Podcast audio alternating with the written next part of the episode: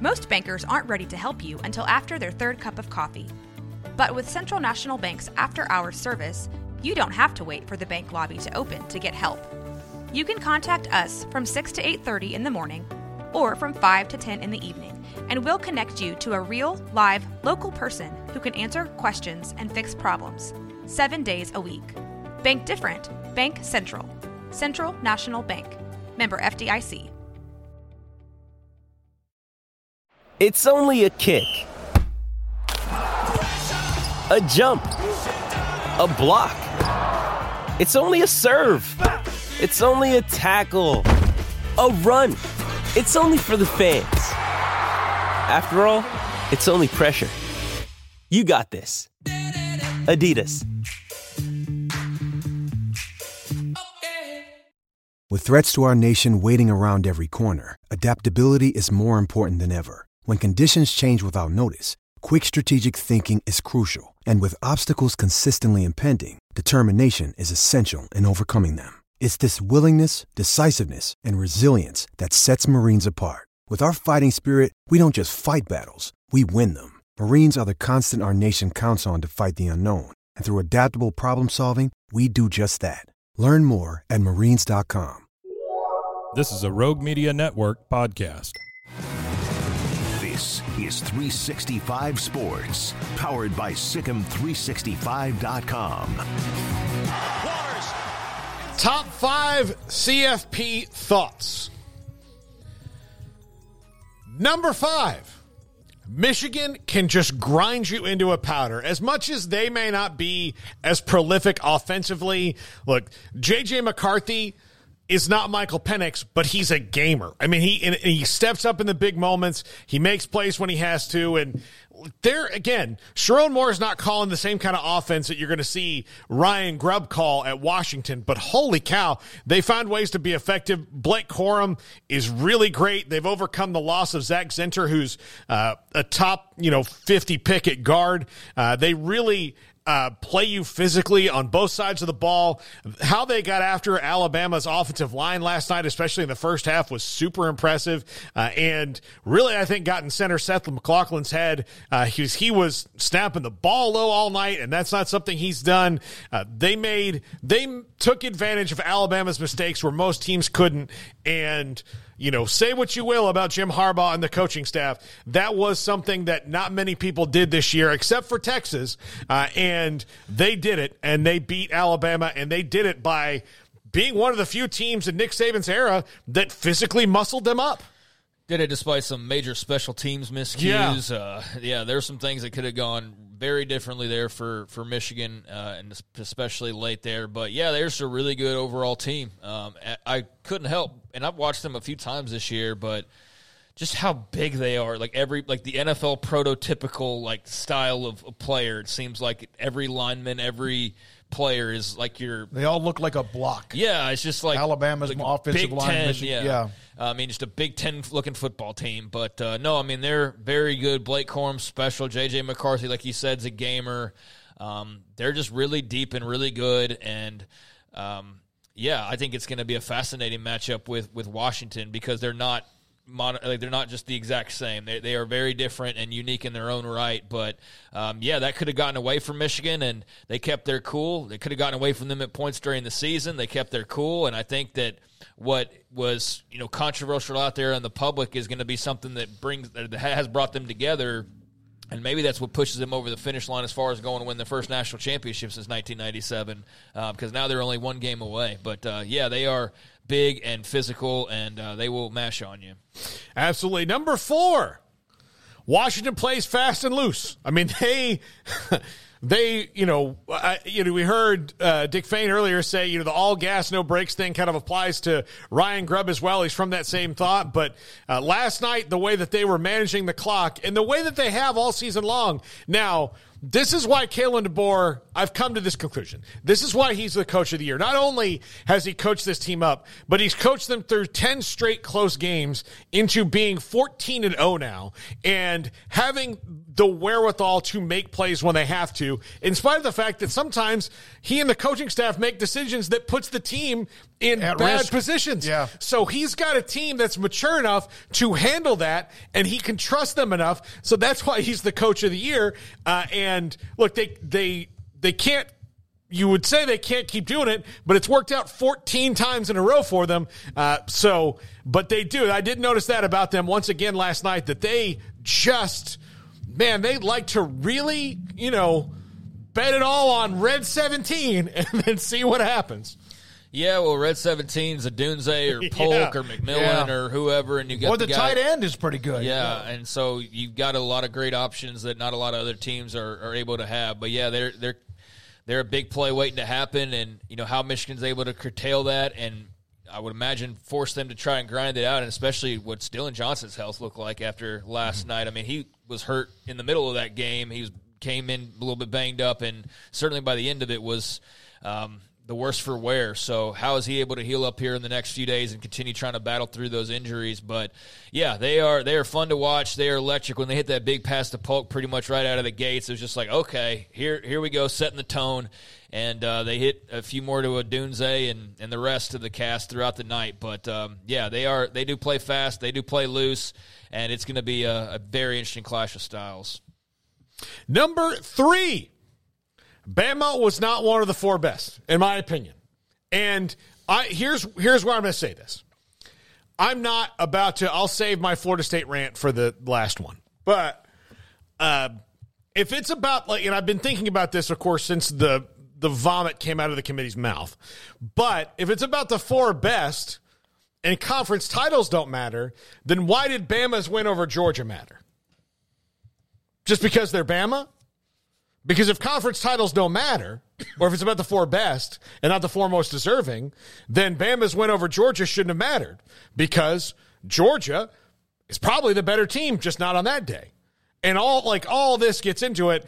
I I mean, look, they but they were one of the four most deserving because they won when they had to.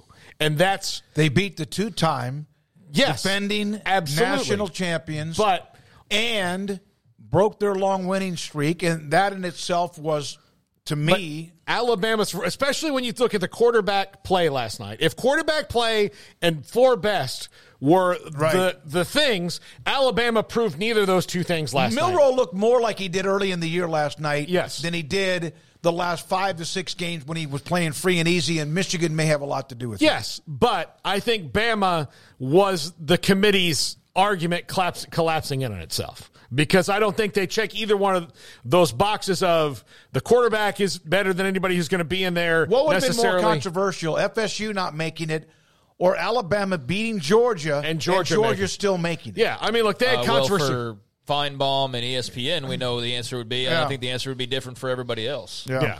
But like I just think that when you come when the argument was only the four best and then the quarterback, well Alabama kind of doesn't really check those boxes even though I do think that they earned their way in. Yeah, you just couldn't put Georgia in because Georgia just got beat. I mean, that's Yeah. that's simple as it was. Was that Alabama was right place, right time, right brand, right conference, and right win, and Georgia. That's kind of what I said at the very beginning of the show. If you're a fan of the expanded playoff, this is a year where you go like, we should have had more than four teams because what would Florida State have? Could they have put up a better fight? I don't know, um, but certainly Georgia could have disrupted all the the rest of this whole thing, uh, given how they looked throughout um, you know, most of the year staying unbeaten up until that, that championship game. I know they weren't always super impressive, but they got the job done, and they got the job done, and they got the job done until they finally did it, and then they went out there and just blasted Florida State, um, as we were all afraid of, as far as hoping for a competitive game. But yeah, uh, I, I think it's it's a fair conversation to have that Bama was not one of the four best, but timing and a lot of other things were on their side that that didn't have to do with necessarily being one of the four best teams. Yeah.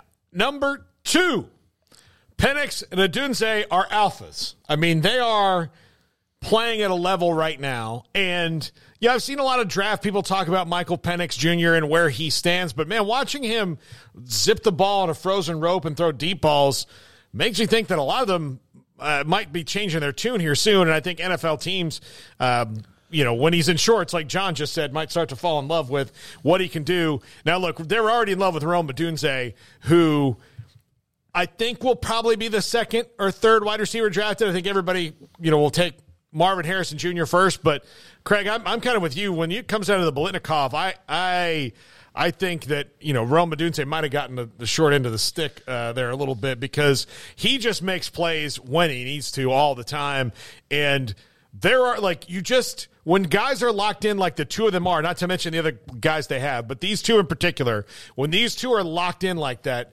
there's nothing you can do about it. No, they're good. Aaron Rodgers and Davante Adams and, and, and their heyday connection. You know, Brady to Moss that year where they just knew, you know, young to Young in Montana to Rice, like those kind of things. I know those are all NFL examples, but when you're just that in sync, what can the other team do about it? Yeah, I mean, there's not much that Texas could do about it, even with great coverage in certain spots. Uh, I think Rome Odunze is a very deserving winner of the Biletnikoff. Had it gone that direction, I, I, get the Marvin Harrison thing. And Marvin Harrison also didn't play with a quarterback as good as Michael Penix. I mean, what his numbers have been in the Washington offense, I don't know. But that's for, for the voters themselves to have figured out.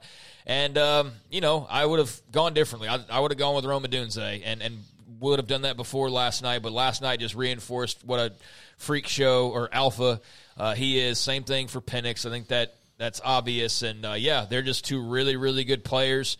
Um, who's going to be fun to see how Michigan attempts to you know take that away to what extent that they can, or what they end up focusing on defensively. But Penix and Odunze are likely still to find a couple of big plays at bare minimum. And you know you've got great options in in Polk and McMillan and various others that can make big plays for you as well. But yeah, those two uh, are big, if not the two biggest reasons why Washington's where they are playing for a national title. That connection right there, and uh, man, they were they were smoking last night. Number one, FSU could have hung with all four, and I'll even make the contention that in Michigan, Alabama I don't know about in Texas and Washington. If Tate Rodemaker had a month to prepare, that he couldn't have, have, thrown for 175 yards and kept it close with either one of those two, based on the way that that game went and the and the players that would have been around him in that game. Now, would they have won? I don't know. And I do know this: if Jordan Travis is playing in this game, in the in this thing, we're not even having this conversation. But uh, it's unfortunate, and I just felt watching, especially that first game, that Florida State got really, really screwed because you can win a lot of different ways, and Alabama and Michigan showed you that last night, and Florida State wasn't given that opportunity, and I just, I think it's nonsense. You know what, though, I, and I agree, uh, obviously, with what the decisions were made. But you know, Florida State's got to show something where games matter. I understand the disappointing, but it's all part of like, well, I can't get our way.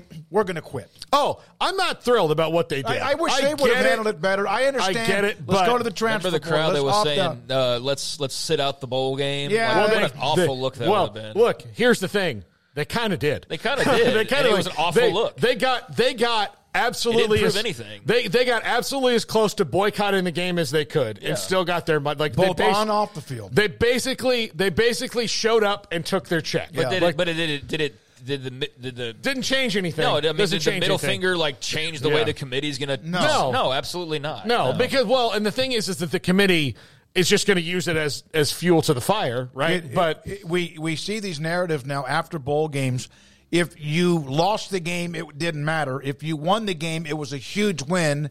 And we see too much of, well, Georgia was one of the top four teams, then don't lose to Alabama. You can't have everybody get in the four. And in Florida State's case, it would have been nice that, okay, screw it. We, uh, we got screwed. Let's go figure it out with then, of course, the transfer and the opt outs in the NFL, some big boy names that didn't play. Yeah, I mean, based on what we saw from from some of these showings, I mean, there's an argument to be made that Florida State could have been competitive, but would they have won any game in, any matchup? I don't know. Um, I I don't really have much confidence in that with Tate Rodemaker. But hey, like you said, a month to prepare. Who the heck really knows? But I, I don't think that, that that showing against Georgia really did them any favors. You know, whether you were protesting it or however you're choosing to look at that, um, that was just an ugly, ugly game uh, that could have been so much better. And that's unfortunate we didn't get a better matchup there for a variety of different reasons. But yeah, I mean, the good thing is is that next year a team like that's in. And I know they're very much the anti playoff expansion or anti four or whatever. You're never going to make everybody happy.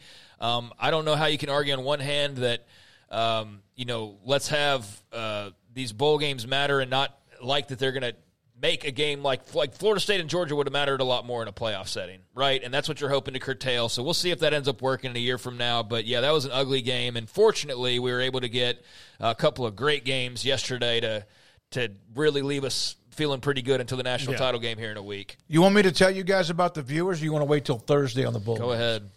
Twenty-seven point two million turned into Bama, Michigan. That's close to the, NFL number. That is that not more than the NFL Best number? semifinal since year one. Top 10 cable telecast of all time.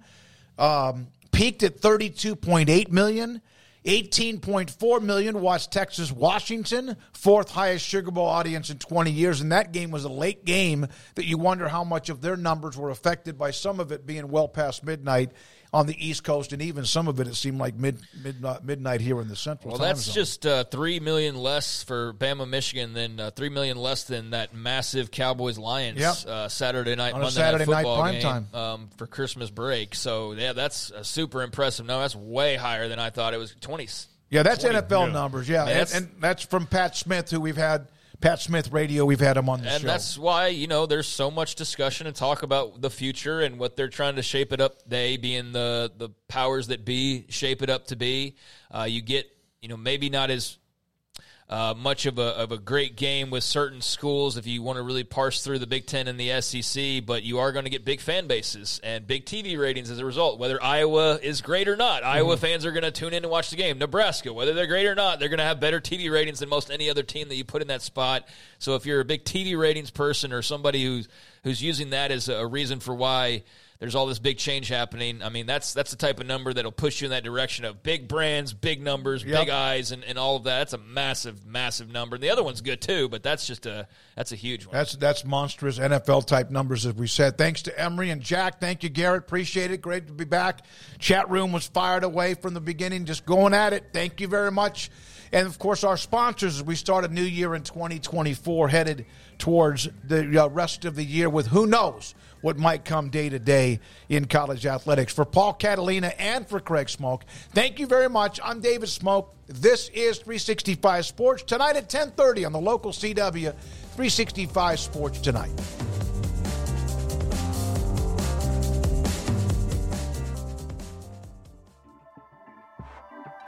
This has been a Rogue Media Network production.